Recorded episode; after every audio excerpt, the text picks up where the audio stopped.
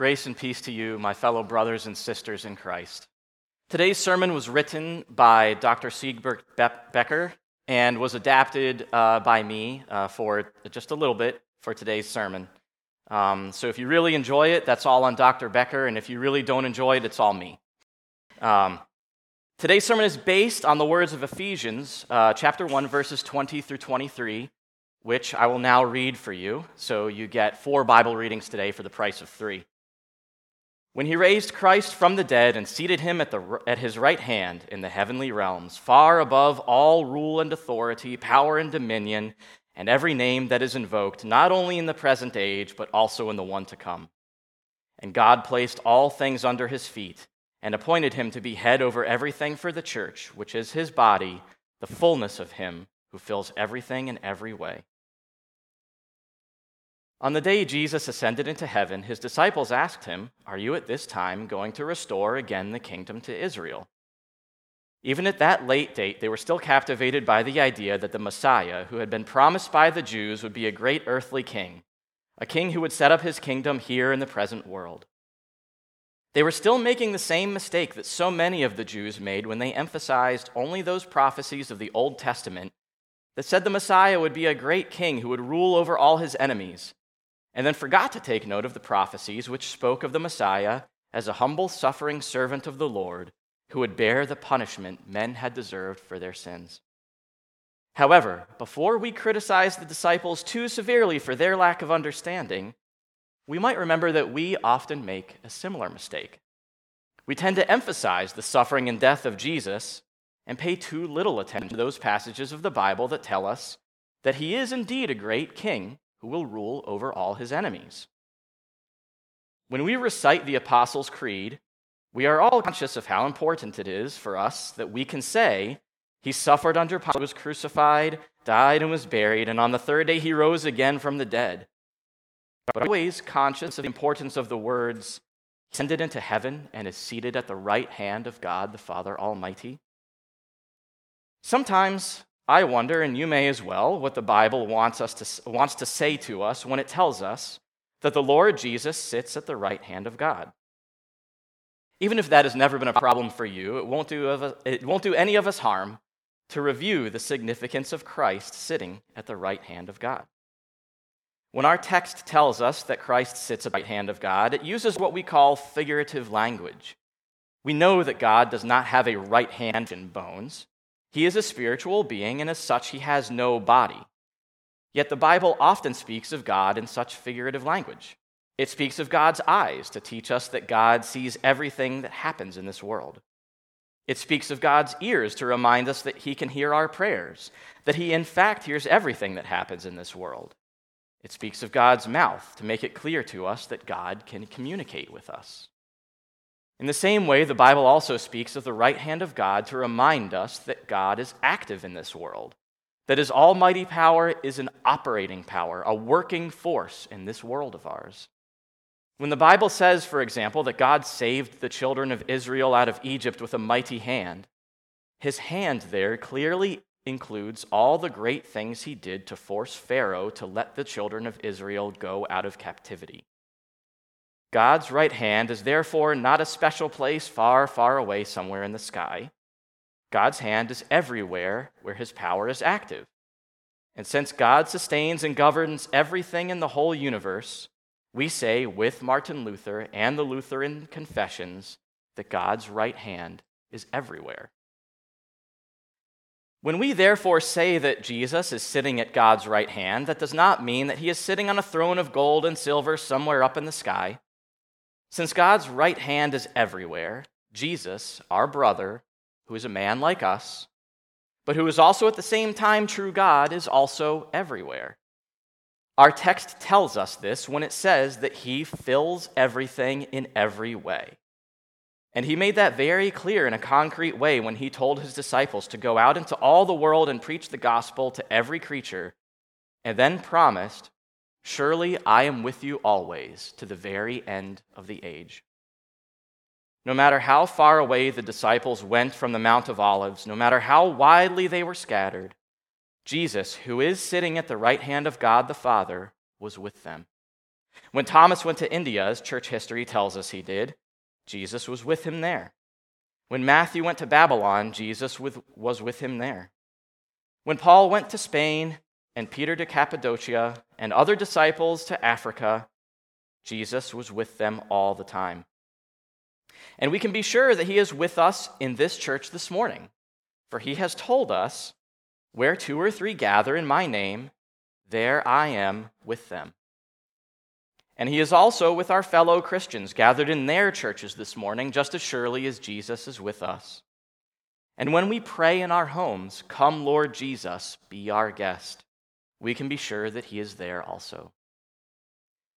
Now, Jesus sitting at the right hand of God not only means that he is present everywhere, but also that he is in complete charge everywhere.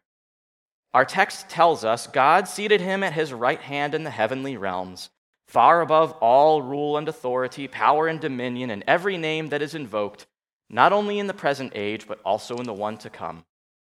And God placed all things under his feet and appointed him to be head over everything. You could hardly think of a more emphatic way of saying that Jesus is in complete charge of everything that is going on in this world. Peter echoes this same thought when he writes, he is at God's right hand, with angels, authorities, and power, powers in submission to him. Already the Old Testament had predicted that this would happen to Christ and also explained what this would mean. In Psalm one hundred ten, God says to the promised Messiah, sit at my right hand until I make your enemies a footstool for your feet. This thought of the psalmist is repeated in our text when it says that all things have been put under his feet. This too is figurative language, but we have no difficulty in understanding it.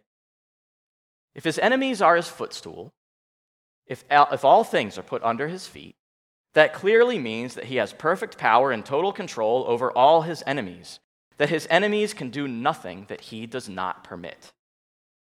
The text not only says that all things are put under his feet, but also that he is head over all things. That is also clear language.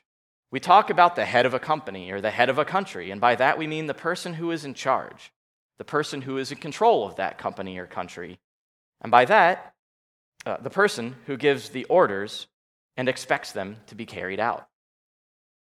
Therefore, when the Bible tells us that Jesus is sitting at the right hand of God, it clearly means that he has taken over complete control of the universe, that he has been given a position of authority and rule over all things, that he is indeed King of Kings and Lord of Lords. Matthew Bridges set the meaning of Christ's sitting at the right hand of God before us in a beautiful way when he wrote, and as we'll sing in a bit, crown him the Lord of heaven, enthroned in worlds above. Crown him the King to whom is given this wondrous name of love. Crown him with many crowns as thrones before him fall. Crown him, ye kings, with many crowns, for he is King of all. We should take note that this can only be said about the human nature of Jesus. As God, Jesus did not take over the rule of the world when he sat at the right hand of the Father. As God, he has always had complete control and almighty power from all eternity. When the Bible therefore says that Jesus sat down at the right hand of God, that can only mean that as man, as the Son of Mary, as our own flesh and blood, our brother, he now rules in heaven. We Christians in this world are in a position very much like that of the children of Israel in Egypt, when they came to that strong land and found that their brother, whom they had sold into slavery but who still loved them, was now Pharaoh's right-hand man, who ruled over all of Egypt and to whom Pharaoh himself had said that no man or beast in Egypt was to move a hand or a foot without Joseph's permission. What did that mean to the children of Israel? It meant that they were well taken care of in Egypt, even though it was a foreign land where they were not citizens.